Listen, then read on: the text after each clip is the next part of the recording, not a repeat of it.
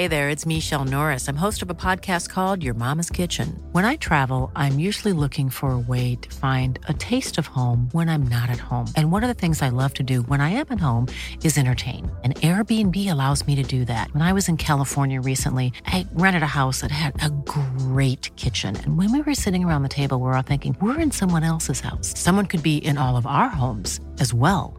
If you have a home, but you're not always at home, you have an Airbnb. Your home might be worth more than you think. Find out how much at airbnb.com/host. Here's a cool fact. A crocodile can't stick out its tongue. Another cool fact, you can get short-term health insurance for a month or just under a year in some states. United Healthcare short-term insurance plans are designed for people who are between jobs, coming off their parents' plan, or turning a side hustle into a full-time gig. Underwritten by Golden Rule Insurance Company, they offer flexible, budget-friendly coverage with access to a nationwide network of doctors and hospitals. Get more cool facts about United Healthcare short-term plans at uh1.com. The Irish Times Business Podcast in association with Irish Life. Supporting companies and their employees for 75 years. We know Irish Life. We are Irish Life.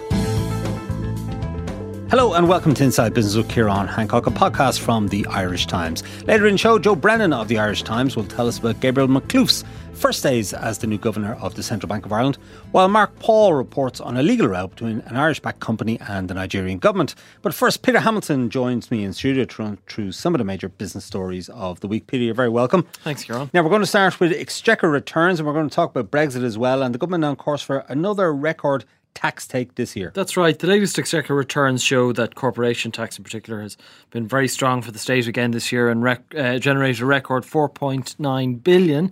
That's ahead of projections. I suppose the worry is, and the government has been criticised and warned about this before, is that 40% of the corporation tax receipts come from a handful of companies, speculated to be Facebook, Google, Microsoft and those US multinationals that operate in the economy. So in total, the Exchequer is up 2.6 billion year on year. So the speculation is that this could leave the Minister for Finance, Paschal Donohoe, some wiggle room for tax substantial cuts. Wiggle room, I would have thought. We have the budget coming up on October 8th. And, well, you would think this gives them plenty of scope for tax cuts, no? You would, I suppose. But the big concern is that we now expect a UK election to follow in 6 days, 6 days after our budget. And after that, obviously, is the Brexit date of October 31st. So there's a lot of uncertainty. The expectation is that this could very well be and will likely be a cautious budget and that the minister will have to play it safe.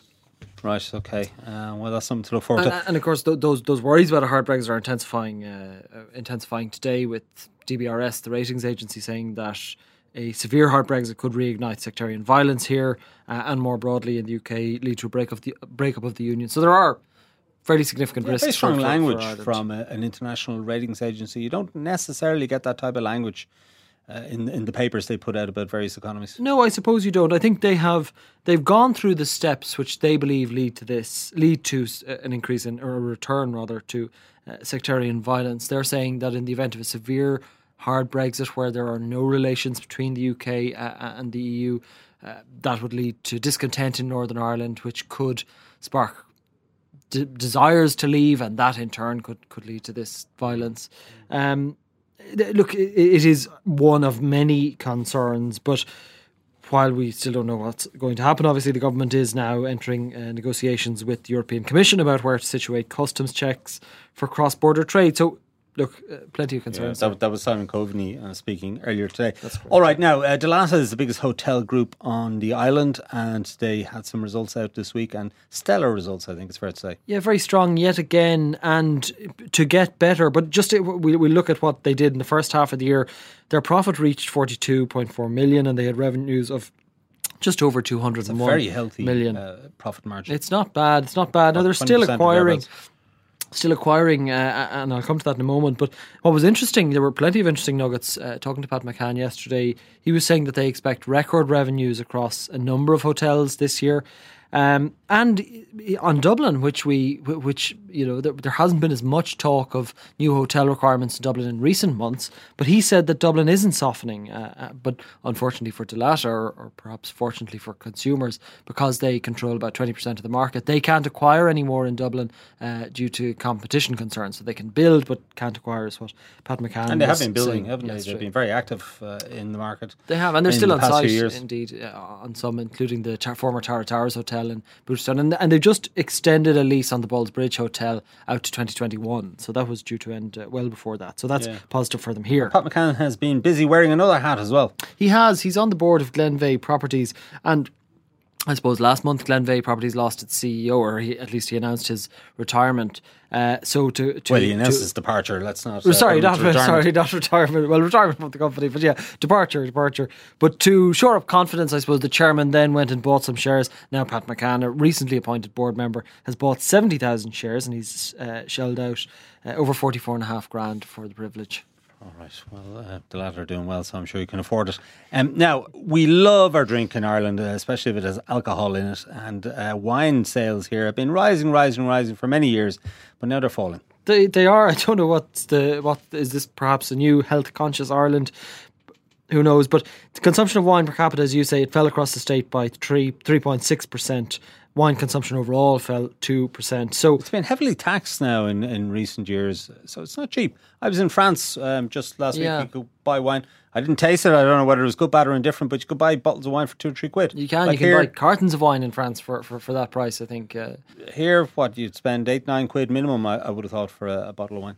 I think so. I'm not a huge wine drinker myself. I suppose the thing is that wine is still very popular. It still holds 27% of the overall alcoholic drinks market, just second to beer, generates about 376 million in tax. Sparkling wine becoming very popular, with the share overall accounted for by sparkling wines rising by 3/4. So look, it's still a popular drink here. It's, you know, for every man, woman and child on the island drank 6 bottles of Chilean wine alone last year. So is that right? So look, I mean, it's not going away. It may be becoming more expensive, and while our appetite so what's your preference? Dipping ever so slightly. Chilean, French, Italian. Are you a Cab Sauv man, Merlot, red, white? I'm not a huge wine drinker, so I'm not best placed to comment on this. I'm more of a beer / Guinness man, but so I can't really speak to wine. Good traditional Irishman. All right, we'll leave it there. Peter Hamilton, thank you for joining us. Now, on Monday, Cairo-born Gabriel Makhlouf started his first day as Governor of the Central Bank of Ireland. He has succeeded Philip Lane, who moved in June to a senior role at the European Central Bank, and is the first overseas head of the Central Bank in its 76-year history. He left his previous role with the New Zealand Treasury amid controversy over the budget leak, and Joe Brennan of the Irish Times joins me now in studio. Joe, Gabriel Makhlouf, it's fair to say that he left New Zealand under a bit of a cloud. Yeah, I suppose when the appointment was made back in the end of May, the announcement, I think it caught a lot of people by surprise. As you say yourself, it was the first outsider in the 76. Tell us a little bit about him. What's his background? Yeah, so he was born in Egypt himself. His parents, his father is Cypriot British and his mother is Greek Armenian. He would have travelled a lot in his younger years. I think his father came from diplomatic kind of background. He studied economics, but most of his professional career has been in the UK civil service, specialising on the tax front. Back in 2011, he was hired by the New Zealand Treasury Department to become its chief executive. So basically became the most senior civil servant in New Zealand. And he worked there for a number of years and then was selected. There was a competition to find a successor to Philip Lane as the governor of the Central Bank after he was appointed, as he was going to the ECB itself to become the chief economist of the ECB. Yeah, okay. And post Makhlouf's appointment by Paschal Donohoe, who's the Minister for Finance, he got caught up in a controversy around a budget leak. Just tell us the background to that. Yeah, I suppose unfortunate timing. Within weeks of the announcement that Makhlouf would become the next central bank governor, it emerged that there was a leak of budgetary details in New Zealand. And Makhlouf himself basically said this was that the systems were systematically and deliberately hacked, and called in the police to investigate. It subsequently emerged that actually the details that had been leaked were easily searched or searchable on the Treasury Department. There was an investigation carried out into what happened and also his handling of the affair. And basically it criticised, that came out at the end of June, and it criticised basically his clumsy handling of the leaks, and found that he could have, while he acted in good faith, and in a politically neutral manner, so he could handle it better. Instead of the website being hacked, they effectively put the information up there themselves, didn't realise it, and it was available for the opposition parties to root around. Yeah, and one of the key issues was that he seemed to continue to hold that line, even though he was presented with evidence that this was easily found on the website itself. Now, that controversy led to a little bit of a stir here, because we had some people coming out. I think Joan Burton of the Labour Party came out and said, well, hold on, we need a statement on what's going on here, what happened in New Zealand and so forth. That hasn't happened yet, but Paschal Donohoe did indicate that Gabriel Makhlouf at some point would make a statement about the controversy in New Zealand. Yeah, interestingly, the first time that Paschal Donohoe actually met Makhlouf was in late July, early August, when he was over here, I think, looking for a house or accommodation himself, and he paid a courtesy call on the minister. Subsequent to that, he sent a letter to the minister just describing his handling of the affair. And maybe he said that it could have been handled better, more clearly and with a different emphasis. And there was an expectation that was drawing a line underneath it. Our understanding is that he still is planning to do something more public in the near term to address the situation, hopefully to draw a line under the situation. But we don't have a time frame as yet. No. Now, Monday was his first day. You've been writing this week in the Irish Times about how he has a bulging in trade. Tell us about that. Yeah, I mean, there's a number of things kind of coming down the tracks. Most imminently, you have a fairly important ECB Governing Council meeting in the middle of this month, next week actually.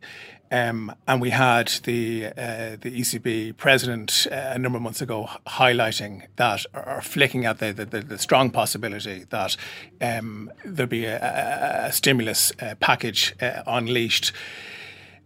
Recently, about 2 or 3 weeks ago, we had the Finnish Central Bank governor, who's also on the Governing Council, saying that he expected a very strong and significant package to be released because of the flagging Eurozone economy.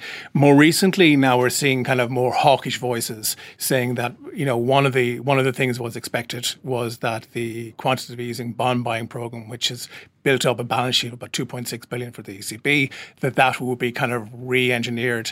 But now we have more hawkish voices saying that we need to hold off and maybe delay this for until a later time. So it's going to be kind of a fairly kind of big debate next week. It's not as clear-cut as had been expected. Now, it's highly unlikely that Gabriel will be a strong voice either way in this debate. Yeah, and in fact, he's told staff he's going to be in listening mode over the next few months. What's he mean by that? Yeah, so, I mean, he sent out a very short message to staff late in the day on Monday, and saying basically for the foreseeable future, he's going to be in listening mode. He's going to be listening to staff. He's also going to be listening to European Eurosystem colleagues, trying to assess where the Irish economy is, trying to assess the structure of the central bank.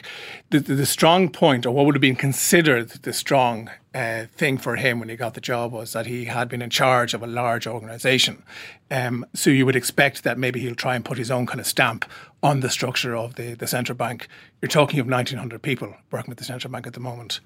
Yeah. Other things on the agenda you have... We have Brexit. We have Brexit, and he highlighted Brexit, trade tensions and the weakening global economic outlook as issues and challenges for the central bank as he started off on the job. Coming down the tracks, we also have the mortgage rules. Yeah, now this is an interesting one. This is the macroprudential rules, which put a limit on how much people can borrow from their banks, or how much banks can lend to people, if you want to put it that way. And they do an annual review. So he's going to essentially oversee that.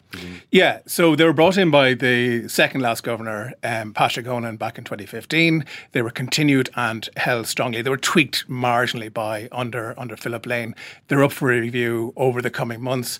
There has been a bit of kind of political kind of encroaching on the territory with Leo Varadkar, the Taoiseach, saying that, you know, a few months ago that he thought that the rules are very tough, particularly for renters who were trying to build up a deposit to buy a home, and at the same time they're facing exorbitant prices for rent themselves. So it'll be interesting to see whether, you know, he kind of bows to kind of political persuasion, maybe to loosen the rules. I think watchers would want to see him take a fairly independent, because the central bank has always operated independently of the state. Yeah, and so we're led to believe, at least. And upholding its independence is paramount for the central bank as well. So it'll be interesting to see how he comes through that. Other things coming down the tracks, we have a senior executive accountability regime. This is brought out, basically there was a review after the tracker, during the tracker crisis, looking at the culture of the banks. And one area that the central bank found that there was a weakness in that there was no system where you could actually really pinpoint a senior banker and saying these are his roles and responsibilities. So if something went wrong, that he is actually accountable for it. So when you're trying to go after these individuals it's very difficult. There is legislation coming down the tracks that'll go out to consultation with the central bank, and the central bank will ultimately be responsible for overseeing that. Yeah, right. Now, what about Sharon Donnery? She was in the race to be governor of the Central Bank of Ireland, tipped by a lot of people. I'm not looking at you, Joe. And Gabriel Makhlouf got the job. She was acting governor between Philip Lane departing and him taking up the role this week. She was previously deputy governor as well as having other responsibilities. Does she simply go back to her day job? Yeah, I think coming in, he'll have to rely very heavily on Sharon, given that she's, you know, been in the central bank since 1996. Also, given that he doesn't know much about the euro system, she will have that knowledge. She will have a lot of knowledge of the ECB. I understand she's going to the ECB meeting with next week as well. He'll also be relying very heavily on his Director of Economics, Mark Cassidy. So while he may have a very strong would have been seen to have a very strong organisational background, he will have to rely very, very much on the team around him to help him as he kind of eases his way into the job. All right, Joe Brennan, thank you for joining us. We're going to take a short break now. When we return, I'll be talking to Mark Paul about a legal row involving an Irish-backed company and the Nigerian government. Back in a few moments. Only 29% of us know how much we need to live on in retirement. Irish Life is changing that with Empower, a new approach to company pensions that helps change the way your employees think about their future. For more, go to irishlifeempower.ie or talk to your pension consultant. We know Irish Life. We are Irish Life. Irish Life Assurance PLC is regulated by the Central Bank of Ireland. All information sourced for Irish Life, June 2015. Welcome back. This is Inside Business with Kieran Hancock. Now, in August, an Irish-backed company that had won a $9.6 billion court judgment in the UK against the Nigerian government over a failed gas deal alleged that the African nation's decision to launch a criminal investigation into the deal was a sham. The Irishmen at the centre of this intriguing story are Brendan Cahill and the late Mick Quinn. Mark Paul has been covering the story and he joins me in the studio now to explain the background to it all. Mark, this really is, truly is a bizarre story. But first of all, tell us who Brendan Cahill and Mick Quinn are. Brendan Cahill and Mick Quinn are two Irish businessmen who started doing business together in the 1980s.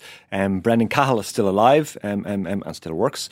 And Mick Quinn died in 2015 of cancer. But two very, very colourful businessmen. Mick Quinn in particular is a businessman who did a lot of deals in Nigeria. Born in Drimna, he knew Liam Lawler when he was young, was always very close to Liam Lawler. He became involved in the show bands business back in the 60s and the 70s, managing Dickie Rock and Twink and bands like that. And through those links, he developed very close links with Albert Reynolds, the leader of Fianna Fáil, who, of course, was also famous in the show bands era as well. And so a very, very colourful businessman, the sort of businessman you'd see around town, not with his name necessarily in the papers, but he'd know the people that mattered in Ireland. His business partner then, in Ireland, there's a gentleman called Brendan Cahill, effectively a business advisor whose business seemed to have been over the years brokering deals. He was involved in an attempted takeover of Switzer's department store, which never actually came to pass. But he was involved also in many industrial deals with his friend and partner Mick Quinn in Nigeria, and one of those has ultimately led to the situation we are that we're in now, where an Irish-backed company has a judgment for $9.6 billion against a sovereign state in Africa. Tell us about that company and tell us how they got involved in gas in Nigeria. Well, they had done many industrial projects together in Nigeria. Mick Quinn and Brendan Cahill, they had refurbished tanks together. And they had been involved in a scheme. Oil tanks. No, tanks, as in tanks with guns. Army tanks, tanks that soldiers. In Nigeria, They were refurbishing old Soviet tanks for the Nigerian government and turning them into less old and refurbished Soviet tanks for the Nigerian government. So they have been involved in a lot of this sort of stuff. And around about 2008, there was this idea that they would build a gas refinery for the Nigerian government. In Nigeria, they do lots of oil, right? And when you drill for oil, as a byproduct of that, you get what's called wet gas. It's gas that's a liquid. And it's sort of, you either burn it off in a flare, or you do something with it, you refine it in some way. The Nigerians were just burning it off in flares all the time, hurting people's throats and hurting the atmosphere, because they had no way of getting rid of it. So Cahill and Quinn established an offshore company called Process and Industrials Development, and they pitched an idea to the Nigerian government. They said, if you give us all your wet gas and build a pipeline and bring it to Calabar, we'll build a refinery there on our expense, and we'll refine that for you, and you'll be able to use it to heat people's homes. All you got to allow us is to keep some of the proceeds and some of the excess gas. And so it's essentially a joint venture. Essentially a joint venture. The Nigerians, when I say the Nigerians, I mean the Nigerian state. And Nigeria was to supply the wet gas and the pipeline, and the Irish businessmen were going to supply the refinery, and everybody would have been happy. This deal was signed in 2010. Now, shortly after this deal was signed, the president who had been in power and was that deal was negotiated, he passed away. And the regime changed, I suppose, and eventually the deal didn't come to pass, and the Nigerians eventually pulled out. But of course, they had signed a contract, a legal contract, and in that contract, it stipulated that if there's a row over this, we go to arbitration in London. So it ended up in arbitration in London. The arbitration award that was awarded to P&ID, the Irish-backed company, was huge. It was the largest arbitration award in commercial history, $6.6 billion, and which was for more than 20 years of lost profits. Now, that figure was clocking up interest at the rate of $1.2 million per day, and now it is $9.6 billion that is owed by the Nigerian government. And what happened last month, what sparked all of this off, is that the new Nigerian government, it's become a big political scandal for them because P&ID brought the arbitration award that hasn't yet been paid to a UK court and said, will you validate this award? And the court has validated it. So according to a UK court, Nigeria owes these two Irish businessmen, one of whom is now deceased, $9.6 billion. That's a lot of money to try and collect. It is a lot of money to try and collect, particularly out of a country like Nigeria. I'm not casting any aspersions on Nigeria, but... it's a different landscape. So is the paper that this judgment is written on, is it worth anything? Well, you see, having a judgment for $9.6 million is one thing. Being able to enforce that judgment, seizing assets, going through court cases, appointing administrators, receivers, all of that sort of stuff. All of which would have to be done, presumably, in Nigeria.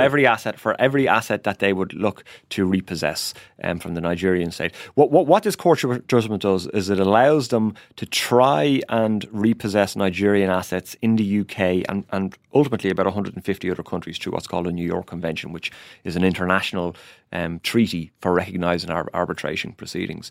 Now, there's certain stuff that the Nigerians have that you just couldn't repossess, like their embassies. I mean, you can't repossess an embassy. It's sovereign. It's Nigerian soil, and they don't have a court award in Nigeria, but they could try and repossess stuff like tankers belonging to the state oil company. And bank accounts. The Nigerian government would have bank accounts in different countries, so they try and repossess some of that money. But that's very, very, very expensive and difficult to do, and you're opening yourself up to a decade of legal challenges from the Nigerian government. So really, what happens in these sorts? This is effectively a form of sovereign debt that Nigeria now owes, according to a court.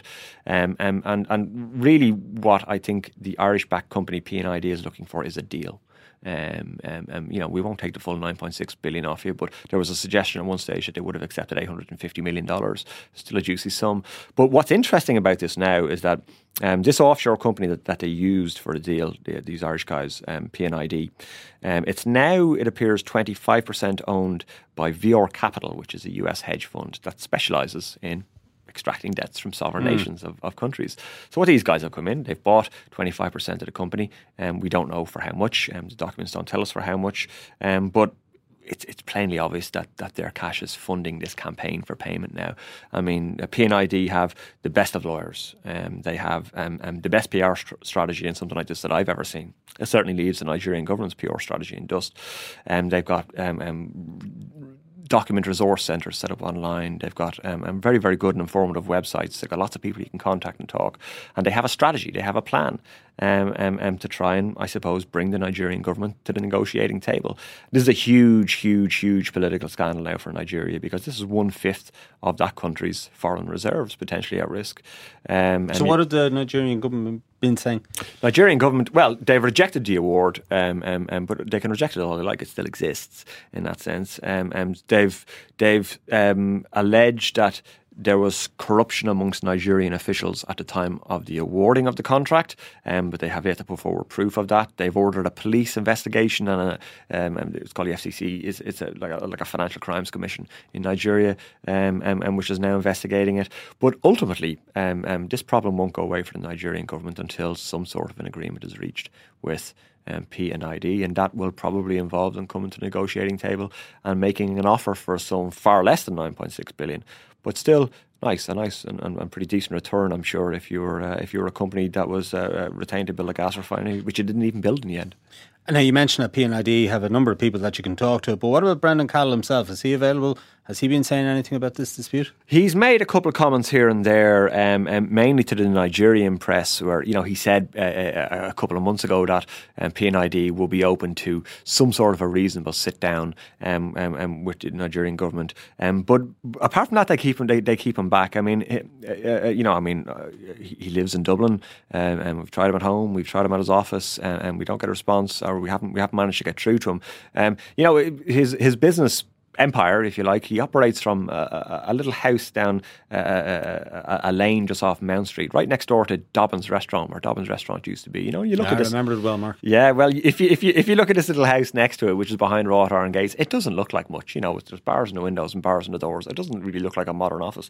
But this is the nerve centre, the epicentre of where Mick Quinn and Brendan Cahill's business empire was run from. And ultimately, whatever decisions are made in relation to this will be made, of course, by VR Capital hedge fund, but also down this little back lane in Dublin, and that's where the Nigerian government's going to have to go to solve this. Okay, so where to from here? What are the timelines? What should we expect? Well, there's another case ongoing in the United States where PNID is trying to get the award recognised over there as well as the UK. We have no idea yet as to when that'll happen, but when we'll get a decision on that. But that could come in the next few months. But really, it's up to both sides to reach a point where they feel they can sit opposite each other at the table and negotiate it. For Nigeria, it's important for Nigeria that they get this cleared up as quickly as possible, because it has an economic plan, development plan, that's predicated upon borrowing loads of money in the international markets. Now, if you stiff people over UK court judgments, that doesn't look good to foreign investors. And if that's what Nigeria ultimately does, it'll be bad for them. So I would estimate that there'll be some sort of a deal done maybe later this year. I have no specific information on that, but it looks like the most obvious way out of this. All right, Mark, that's the story we might return to on this podcast later in the year. But that's it for now from Inside Business for this week. My thanks to Peter Hamilton, Mark Paul and Joe Brennan. Jennifer Ryan produced the show with JJ Vernon as sound engineer. Remember, you can get the latest business news straight into your inbox by signing up to our Business Today email at irishtimes.com. And you can also follow the Irish Times business feed on Twitter and Facebook each day. I'm Kieran Hancock. Until next time, take care.